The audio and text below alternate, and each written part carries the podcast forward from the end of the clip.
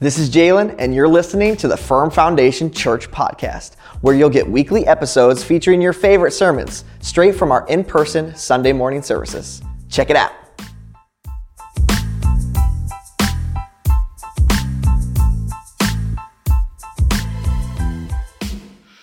So today, like I said just a moment ago, we're beginning a brand new series, and it's entitled From This Day Forward. Now, most of us that are married in here probably made this statement on the day that we got married. From this day forward, I will love and cherish you for as long as I live, that I will commit my life to you. And we made several commitments to each other after we made this statement, because from that moment forward, we went from being single to married. We went from living for ourselves to making a decision to serve the spouse that we were marrying on that day. And so that's the series that we're in. We're talking about From This Day Forward. And over the next five weeks, I'm, I'm hoping to give you some uh, key investments that will help you in your marriage. Uh, and so what we're going to do every single week is there's going to be one key commitment that I'm going to be highlighting. And I believe that if you will apply these things in your marriage and in your relationships, then it will help to fail-proof your marriage. Uh, none of that's a guarantee, but I know if you will adopt these principles and uh, uh, utilize them inside of your marriage, it will help fail, fail-proof your marriage. And so we're going to give you some tools throughout this series and uh, hopefully prepare you and equip you for a godly marriage. All right, so I want to begin with a story. Uh, there was once upon a time a married couple who got in an argument. Has that ever happened in your marriage? Probably most of you would say never. So I'll just say, once upon a time, my wife and I have argued. All right. So we're going to talk about a couple that has gotten an argument. And what happens sometimes when we argue? We, for whatever reason, decide to give each other the silent treatment. Has anybody done that as a, as a way to get back at your at your spouse? uh, and so this same thing happened to this couple. They were giving each other the silent treatment, and kind of two days in, neither one of them had broke, uh, but the husband uh, knew that he was going to have to have his wife help him get up for an early flight that he was going to be taking out of Chicago. And so instead of talking to his wife, he got a note card and he wrote on it, please help me get up at five a.m. He wasn't going to be the one to break the silence. And then he put it on her pillow or on her nightstand. And so he went to sleep, hoping and believing that his wife was going to wake him up at five a.m. so he wouldn't miss his flight. Lo and behold, he didn't wake up at five a.m., but he woke up at nine a.m., looked at the clock, and got all flustered and was about to go find his wife to let him, let her have it. And then all of a sudden he realized there was a note on his nightstand, and it says, good morning, it's five a.m., wake up. Some of you will get that joke later on this afternoon, but she too was not going to break the silent treatment, so she just continued on with it. Uh, you know, and we laugh, and, and it's funny, but it's sadly true, right? These are some things that we do in our marriages that aren't necessarily healthy, and, and so I'm hoping that we can help you and equip you throughout the series. For those of you that are married, for those of you that are single and hope to be married one day, um, I'm hoping we can share some things with you as well that's going to prepare you uh, for marriage. And so I want to um, share an example with you for just a moment. My wife and I are both childhood cancer survivors. Uh, my wife specifically had leukemia when she was two years old. Uh, and so what they were doing to all the kids that had leukemia back then is they were taking them through something that's called chemotherapy. Uh, and chemotherapy is a powerful drug that gets put in your system. And the goal of this drug is to get in there and to kill all the cancer cells. But if you keep the chemo in your body, it could do further damage. And so what they would do is they would give you chemotherapy, and then a few hours later, they would give you an antidote that would keep it from doing further damage in your body. And so here's something that I am convinced of in marriage. In order to stay married, you have to have some level of stubbornness. Uh, stop elbowing your spouses. I see, I see what you're doing there. You do have to have some level of stub- stubbornness, but then you also have to have the antidote of humility and a sense of humor to keep that stubbornness from killing one or both of you. Does that make sense?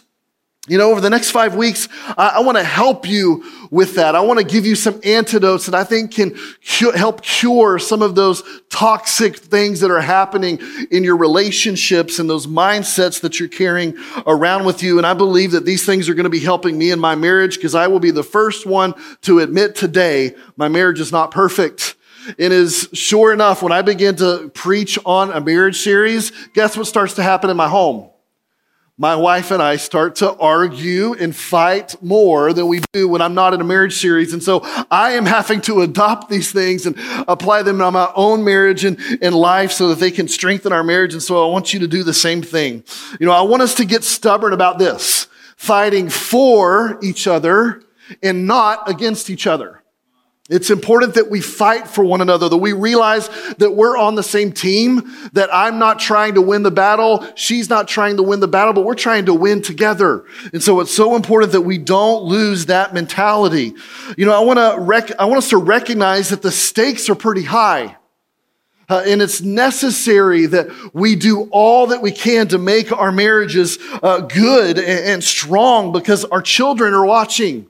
Uh, the church needs strong marriages. Our nation needs couples that are living out godly principles. And the future is dependent on what we do in our marriages today. And so one of our foundations that we have as a church, uh, we talked about this in the last series that we're in, but it's that we want to make a decision that we are going to fight for unity. And so I want you to make a decision today that in your marriage, from this day forward, you're going to fight for your marriage and not against your spouse. That's something that we've got to have solidified in our life. You know, if we can't be in unity in the most foundational relationship that God has ordained in marriage, what hope do we have for the church as a whole? And so through this series, there's going to be some weeks that we're going to focus more on uh, spiritual truths, and there's going to be some weeks that we focus on some more practical things in nature that we need to discuss uh, regarding marriage. Um, there was a quote that we came across in this book called Emotionally Healthy uh, Spirituality by Peter, I don't know exactly how to say his name, but I think it's Scazzaro. Something along those lines. And this is a quote that he made, which I think is so good. You, you can't be spiritually mature while remaining emotionally immature. And, and so throughout this series, we're going to address some spiritual things that you and I need to pay attention to, but we're also going to look at the practical side. Uh, my family, we were missionaries in Guatemala for six years. And something that we learned was so key and important was holistic ministry. Uh, we recognized in the, the villages and pueblitos that we went to that there was poverty, but it wasn't just a physical monetary poverty, but it was a poverty of mind. It was a poverty of emotion. It was a, a physical poverty, and it was a spiritual poverty. And so we could go in there and tell them all that we could about Jesus, but if we ignored all those other areas of their life that were not in the correct order, then it would be very difficult for them to ever grow. And so what did we have to do? We had to send in agriculturalists to go work with the farmers and help them improve their farming. And then while we were doing that, we could address the spiritual needs in their life. We had to address the, the physical sickness that they had in our life with our doctors so that we could then turn and speak to the spiritual need that was in their life. And, and so we're going to try to do the same thing as we go through the series. We're going to speak to the spiritual problems, but we're also going to address some of the practical things that you and I can do Um, to improve and to grow in our marriages. Uh, you know, when you get married, there's a lot of expectations that all of us have going in. Uh, different expectations, and, and then when married life doesn't meet up to those expectations, we're let down. We're disappointed. Some of us are even angry because we have unmet expectations. Things aren't going the way that we hoped or, or thought they should. Uh, in fact, there's even potentially some of you that are in here today that are asking this question. Is it even possible for marriage to be good? Could marriage even be good? And I want you to know today, there's a resounding answer to that question, and it is yes. And marriage can't just be good, but it can be great. But here's the thing that I'm understanding. It's not likely, if you're going to keep doing what everybody else is doing in culture and society around you, if you're going to model how they're uh, treating each other and how they're living out their married lives, most likely we're going to get to this place of having brokenness in our marriages. Why? Because here's what we know. Marriages are failing left and right. Statistics tell us that roughly fifty percent of marriages won't last. Did you hear me? Statistics say fifty percent of your marriages will not last. That's crazy. And the numbers even go up from there the younger you are when you get married. That, that's a scary statistic to hear. And even for those that survive the marriage and are in that fifty percent that makes it, some of them don't have marriages that are thriving. In fact, they're struggling. They're just doing all they can to hold it together. They're just staying together for the sake of the kids. There, there's no intimacy. Things aren't like they should be, and, and they're struggling. And so the odds are stacked against us. And if we keep doing what everybody else is doing, most likely we're going to fail. Let me ask you this question for a moment. In what areas of your life are you okay with fifty-fifty odds that are stacked against you? What you think about it? If there's a fifty percent chance of you getting cancer if you keep eating salad, are you going to keep eating salad? But that's why I don't eat salad. No, I'm just kidding. Chances are, if that's the case, you're going to stop eating salad today, right? Yes? No? You're going to keep eating the toxins? No. You know, if there's a fifty percent chance that you're going to lose all of your money tomorrow by the end of your workday, what are you going to do? You're going to move your assets. You know, you're going to change up some things and withdraw some funds so that they're safe. You're not going to take on that fifty percent chance of losing them. If there's a fifty percent chance that you would die in a car accident when you leave here today, how many of you would start walking home after service? You know, I know I would.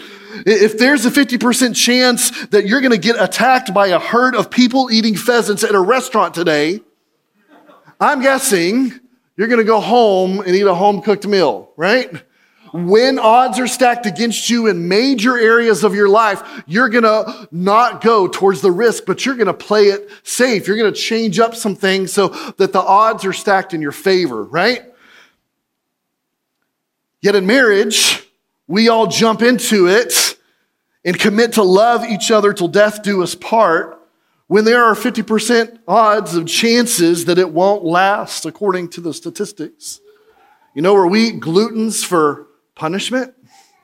Do we take it too lightly? You know, are we caught up in blissful ignorance? You know, maybe. But I kind of think it's because we believe deep down that marriage is noble. We believe it's a worthy lifelong endeavor to throw ourselves into, despite the fact that we know it's going to be hard. Uh, we believe it's uh, worth it. But if we have a brain in our heads, we would all be working consistently to keep ourselves and our marriages healthy. We'd be investing in our marriages more than any other relationship besides our relationship with the Lord. And we wouldn't let ourselves get too lazy, too self-absorbed, or too much of the wrong kind of stubborn. And so we're going to jump into this series, and we're going to make some commitments that from this day forward, we are going to choose to be the spouse that God has called us to be. Let's pray. Lord, we love you. We thank you for your word. We ask that you would speak to us. Lord, we pray over every marriage that's represented here. Lord, we pray over everyone that isn't married but desires to be married. And Father, I pray that you would equip them, that you would guide them, that you would speak them today and give them what they need for this season of life. In Jesus' name, amen. All right, so each week we've got a, a, a main key investment that we're going to be focusing in on in our marriages. And the first one that we're going to look at today is a spiritual one. Uh, and it's the one that I think is probably the most important. Uh, I believe it's foundational in our marriages. And if we are going to have strong, healthy, uh, and fun marriages, we need to be committed to this, to seek God. Uh, that's the title of our message and the direction where we're going this morning. But this is one of the commitments that we need to be focused on in our marriages uh, and individually, is that we are going to seek God. Uh, marriage is hard because we fall in love with the best of ourselves, but then we have to live the rest of our lives with the worst of ourselves and the worst of each other. Uh, you know, it's kind of humorous, but it's the truth. Uh, we have two young adults that are actually here this morning, and I'll try not to embarrass them too much, uh, but they are madly in love with somebody right now. And it's so fun to, to watch their young, naive uh, love for each other. But uh, it can also remind us of uh, some times when we were younger. But our, our son at one point uh, told us that he was just in love with this uh, girl, and he was pretty sure that she's the smartest girl that he's ever met. Now, we love her a lot. She's incredible. We think they are a great match, but is she the smartest girl that we have ever met? Probably not. But that's what love tells you, right? That's what love tells you. I remember being there twenty-three years ago and being head over heels for Christina and thinking that everything she did, she walked on clouds and she was amazing and there was no bad parts about her, right? I remember being there in that relationship. Um, but the crazy thing is, is that marriage can't survive the disappointments that come from all of us just simply being human. If we are depending on our spouse to be our source of joy, peace, and overall fulfillment, then we're missing out on something. And so I want to read a couple of passages of scripture that's going to give us some antidotes uh, to keep us from ending up in those places that we don't want to be in our marriages, all right? So if you're at Matthew twenty-two, you can turn there. This will be the very first passage that we're in together. We're going to look at verses thirty-seven through forty. It says, Jesus replied, "You must love your God with all your heart, all your soul, and all your mind. This is the first and greatest commandment. And the second is equally important. Love your neighbor as yourself. The entire law and all the demands of the prophets are based on these two commandments. To love the Lord your God with all your heart, soul, mind, and strength." All right, Psalms ninety, verse fourteen says, "Satisfy us each morning with your unfailing love, so we may sing for joy to the end of our lives." And then Matthew six, verses thirty-one through thirty-three. "So don't worry about these things, saying, 'What will we eat? What will we drink? What will we wear?' These things dominate the thoughts of unbelievers, but your heavenly Father already knows all your needs. Seek the kingdom of God above all else and live righteously, and he will give you everything you need." You see, God's desire for us is to find all that we need in him first. If we do that, then no matter what, we will find satisfaction. You know, if we marry or we don't marry, we will be satisfied in our relationship with God. If we are successful or if we aren't, we will be satisfied. If we land the dream job, have the nice house, loaded vehicles, two and a half smart and athletic kids, or if we don't, we'll be satisfied. If you can find that satisfaction before you get married, I can guarantee you that marriage will be so much better. And if you're already married, then we need to make this the first priority from this day forward, is that we're going to seek God first. And so I want you to write this principle down.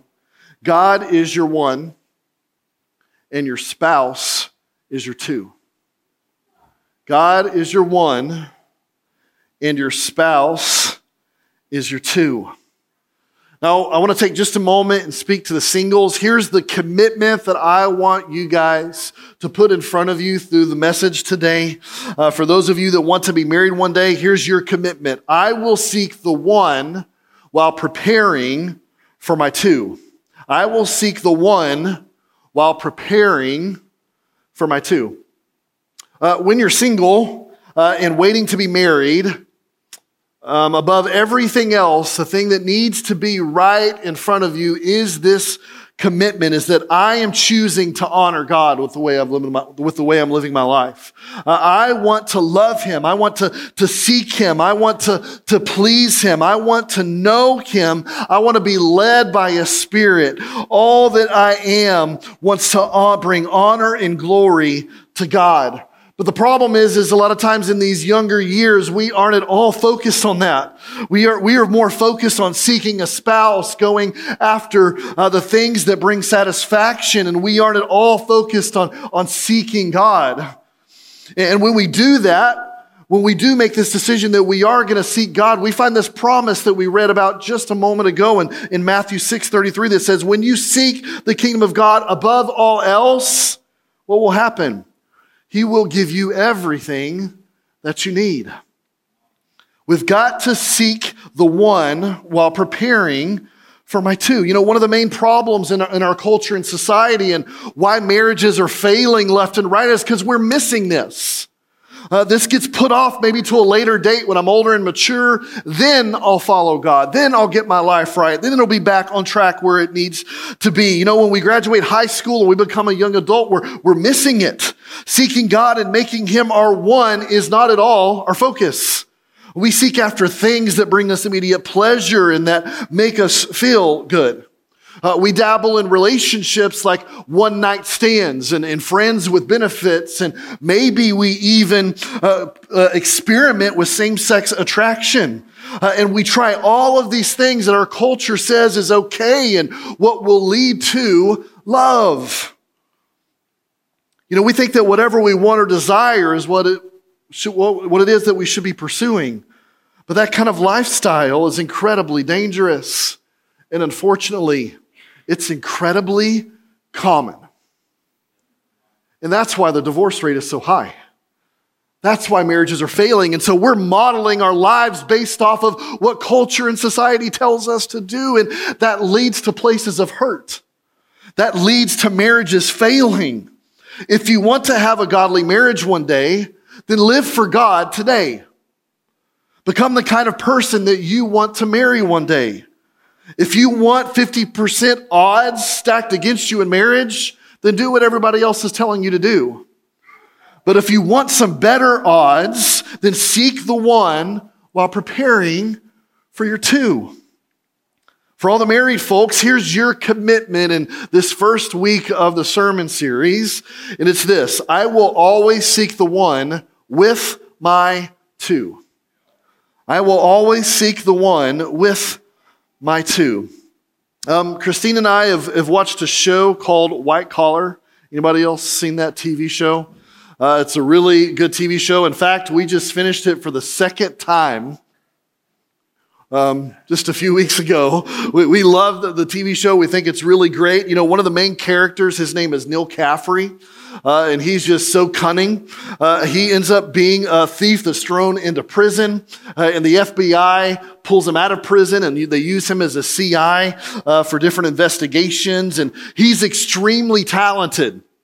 Um, he's an, a talented artist, and he's really good at counterfeiting things, at counterfeiting paintings and, and sculptures and coins, or pretty much anything he puts his mind to. Uh, he is good at uh, replicating it.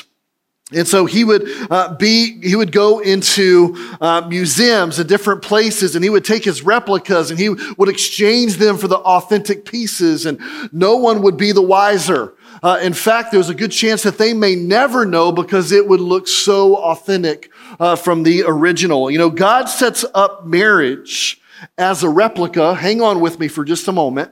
God sets up our marriages as replicas to represent the relationship that he wants individually with us. Uh, here's a verse from Isaiah that is written from God to uh, uh, God to his people, the Jews. In Isaiah sixty-two five, it says, "As a young man marries a young young woman, so will your builder marry you. As a bridegroom rejoices over his bride, so will your God rejoice over you." Uh, and later on, Christ um, arose from the grave, and the, and the church became established. And he called his church the bride of Christ, because he wants to have this authentic and intimate relationship with you and I. And he created marriage to replicate that individual relationship that we're supposed to have with him. Uh, check this out in the New Testament, Ephesians chapter five, beginning in verse twenty-five. "For husbands, this means love your wives, just as Christ loved the church. He gave up his life for her to make her holy and clean, washed by the cleansing of God's word. He did this to pre- present her to himself as a glorious church without a spot or wrinkle or any other blemish. Instead, she will be holy and without fault. In the same way, husbands ought to love their wives as they love their own bodies. For a man who loves his wife actually shows love for himself. No one hates his own body, but feeds and cares for it, just as Christ cares for the church, and we are members of his body. As the scriptures say, a man leaves his father and mother and is joined to his wife, and the two are united into one. This is a great mystery, but it is an illustration of the way Christ and the church are one. So again, I say, each man must love his wife as he loves himself, and the wife must respect her husband." You know, I believe this is one of the main reasons godly marriages are so important in churches, because God has ordained them to represent his relationship with us. You know, the world should be able to look at marriages of believers and say, man, there's something there that's authentic and uh, sacred and honorable, and, and there's a commitment there not like I have, and it should be something that they too desire. They should be able to learn from our marriages. And as they watch them and learn from them, it should invite them around the table and into our lives. And that will give us the opportunity to go deeper and share that it's so much more than just about a marriage, but it's about a relationship with our Maker. Our marriages are built on the foundation of even something that's a more sacred relationship, which is our relationship with Jesus Christ. And so this is our primary goal in marriage. It's for the world to ultimately see that relationship for themselves, to replicate something. Hear this this morning. To replicate something, we have to intricately study the original.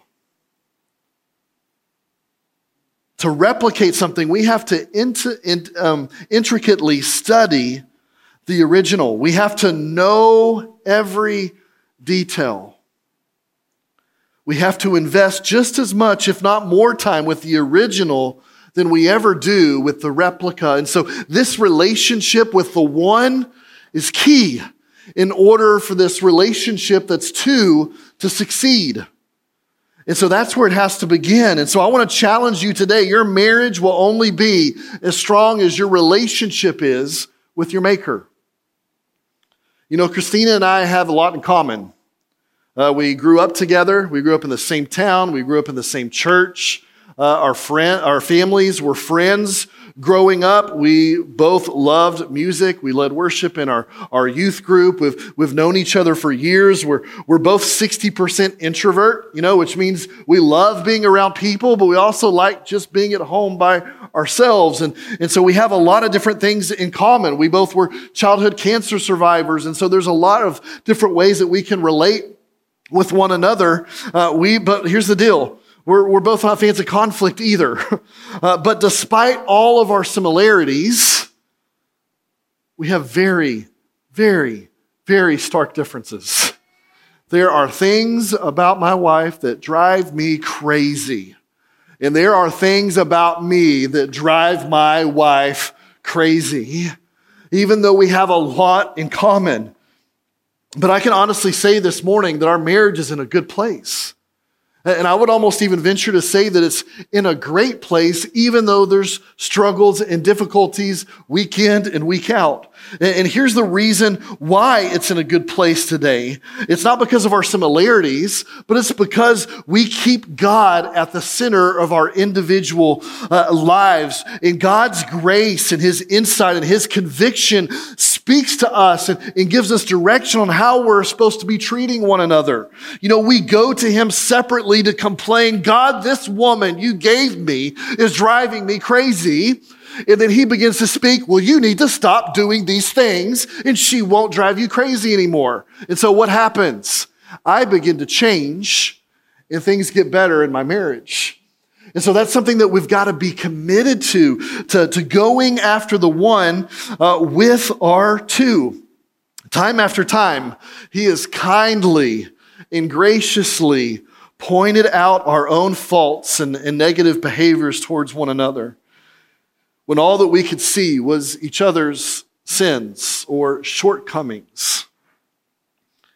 And then he somehow gives us the humility to apologize. How many of you know that's hard, to apologize to your spouse? I was wrong. But those are some words that we need to learn and adopt very quickly in marriage. That I can recognize where I was wrong. Would you forgive me? And here's the thing that has happened time and time and time again as my marriage is, this is how we've had to posture ourselves. And I believe that we'll continue to, to, to navigate marriage that way until the day that uh, we die. But here's the fact that I've discovered that it is so worth it. It's so worth living your life this way. It's so worth living marriage this way. Uh, I don't regret at all saying I do. It's one of the best decisions that I've made short of dedicating my life to following Jesus. Even when the odds have been stacked against our marriage, we've done the work that we've needed to and be sur- been surrendered to a God that has helped us navigate our marriage. Matthew nineteen twenty-six says, Jesus looked at them intently and said, humanly speaking, it's impossible. But with God, everything is possible. Maybe it seems like where your marriage is at today, it's not in a good place and there is no way it's ever going to be good. Can I just encourage you for a moment? But God, when he is at the center of your life and you're following him and serving him, he will help you overcome the odds. And what seems impossible, he, sa- he will say, it is not impossible without me. But here's the deal, it's not going to be easy. But we've chosen both to seek the one with our two. And that's the thing that's going to help us navigate it all. And so as a result, he has graciously held us together. And so here's three things that I want you to set as a foundation in your marriage. I'm going to, I'm going to share these quickly, so you're going to want to write these down, but I believe that these need to be at the foundation of every, every marriage, especially as we're beginning this first week of the series. And so here's the first one. Decide once and for all that God is the only one who can meet your needs. Decide once and all that God is the only one that can meet your needs. It's not your spouse that completes you. It's not your spouse that fulfills you. That's what the world tells us. But when we seek the one, he fulfills us. He satisfies us. He gives us what we need so that we can then serve our spouses. You see, when you made the commitment to marry your spouse, it wasn't so that she would be your better half, so that she would complete you and fulfill you. It was actually you were committing your life to serving her, to serving him for the rest of your life. That's what marriage is, is choosing to serve them because you love them that much. And so decide once and for all that God is the only one who can meet your needs. Secondly, recognize that your marriage is a representation of Christ and the church. If you can get this imagery in your mind, I'm hoping it will help you in, in replicating that authenticity that you have with Jesus Christ, and it will lead others into a relationship with the Lord. And so recognize that your marriage is a representation of Christ and the church. And, and thirdly, seek the one separately and together. Uh, it's so important that we are doing the work individually to have a close and intimate relationship uh, with the Lord, but it's something that we also need to do together. And so here's what I'm going to do today. I hope this is okay. I want to give you some homework as you're leaving here this morning. Is that appropriate? Is that okay? As your pastor and the new school year is start, you're, uh, you know, all your kids are taking all this homework home, and now I think it's your turn. All right, you got to do some work in your marriage if you want it to go uh, from just surviving to, to thriving, from just being okay to great. And so here's some homework that I want to give you, uh, for, and I want you to do this every day this week, not just a couple of times, once, one time, but I want you to do this every single day this week. And then from after this week moving forward, I want you to adopt this and make this a, a consistent part uh, of your marriage. Uh, make it a regular occurrence from this moment forward. All right, here's the first one. Pray for each other separately sometime during the day. Your homework is to daily pray for your spouse. And I don't want you just to say, Lord, you see how they are bothering me. Fix it. But I want you to intercede. I want you to say, oh God, would you speak to her? Would you give her the words of life that she needs? I pray, God, that you would fill her with your spirit, that you would encourage her. Lord, would you show me my role in helping her this week? And I want you to begin to pray and intercede for your spouse like you never have before. Here's the second thing that I want you to do. I want you to pray together at the beginning of the day or at the end of the day. And here's what you need to do.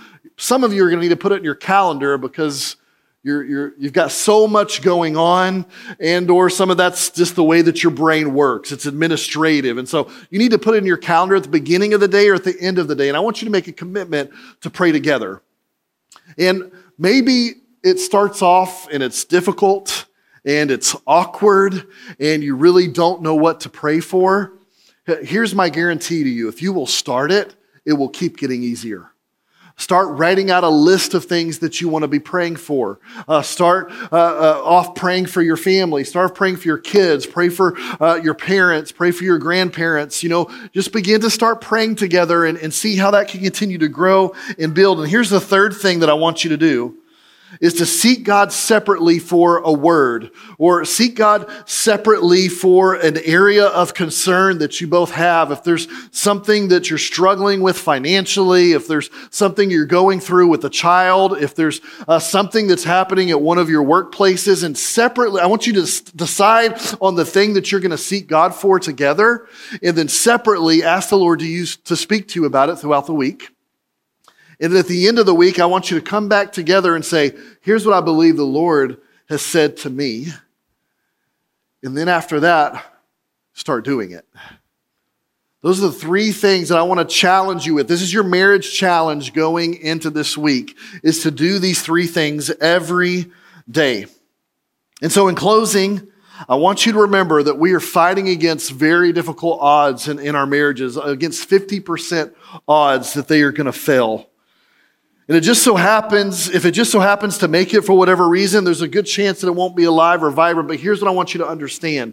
You can take those odds and do what everybody else is doing, or you can get serious about your marriage and you can really start going after the one with your two and see how God can transform your marriage. Make a decision that from this day forward, when you leave out those doors and you go home, that you're going to seek God together, or you're going to seek the one while you're preparing and, and waiting for your two. And listen, when you do this, I understand that the odds are greatly stacked against you, but God's going to begin to transform that and change that. And, and I want to leave you with some other statistics that I found as I was studying and preparing for this message.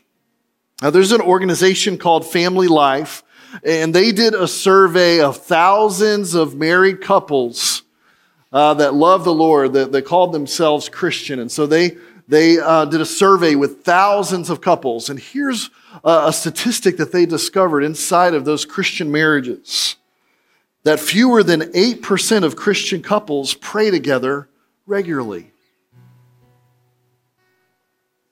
Did, did you hear that? In thousands of marriages, fewer than eight percent of Christian couples pray together regularly. And we wonder why our world is going the way it's going. We wonder why we're struggling in our marriage. We wonder why we're struggling with raising kids. It's because we're missing out on something I believe that is key and foundational in our marriages. And so that statistic is honestly very disappointing for me to hear as a pastor. But here's something that I want you to catch that's the encouraging thing on the other side of this. That eight percent that pray together regularly, pay attention to this statistic. Of that eight percent, fewer than one percent divorced. Of the eight percent that prayed together regularly, fewer than one percent of them divorced. Man, that's the kind of odds that I like. You know what that means? If you are praying together and seeking the one with your two, that means that there's a ninety-nine percent chance of your marriage have, succeeding. But I believe it's not just succeeding, but it would be flourishing because God would be intricately involved in your everyday running around lives. And so which odds do you want today? Do you want to model your marriage based on everyone else's? Or do you want to model your life based on a, on a life that is surrendered to Jesus, to a marriage that is surrendered to Jesus? Make this decision from this day forward. We seek God first. Say that with me. We seek God first. And maybe you're thinking, well, Blake, we don't do that. That's just a part of our marriage that they do their own thing, I do my own thing, and we go our own separate ways. You know, maybe that was okay for a season, but today, from this day forward, make a choice that your marriage is going to be different. Or maybe you're, you're thinking, but Blake, listen, we were just arguing and fighting in the car on the way here, and there is no way that I'm going to be the first one to, to break the silent treatment. You know, I'm even kind of sitting over here this side of my chair so that our arms aren't touching because I'm mad, I'm frustrated. Can I just say that's okay? That's part of married life sometimes. But from this moment forward, you're going to make a choice that you're going to be the mature one, that you're going to be the first one to break the silence, that you're going to be the one that says, hey, can we pray together tonight before we go to sleep? Make a decision from this day forward. It's going to be different. Maybe you're thinking, well, we don't know how to do that. We don't know how to pray. We don't know how to seek God together. Here's my encouragement to you to make this commitment from this day forward to start. To, to start small, to, to begin simple, and learn and grow in seeking God together. It's going to be awkward and weird at first, but the more you do it, the more life that you're going to find it, and the more you're going to see that God is going to strengthen you. And so I want to encourage you to grab the hand of your two and never stop seeking the one.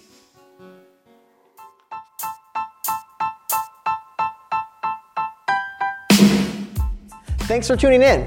If what you heard today was inspirational or transformative, tell us about it. We love your feedback. For more information on how you can get connected, check us out at firm foundation dot church.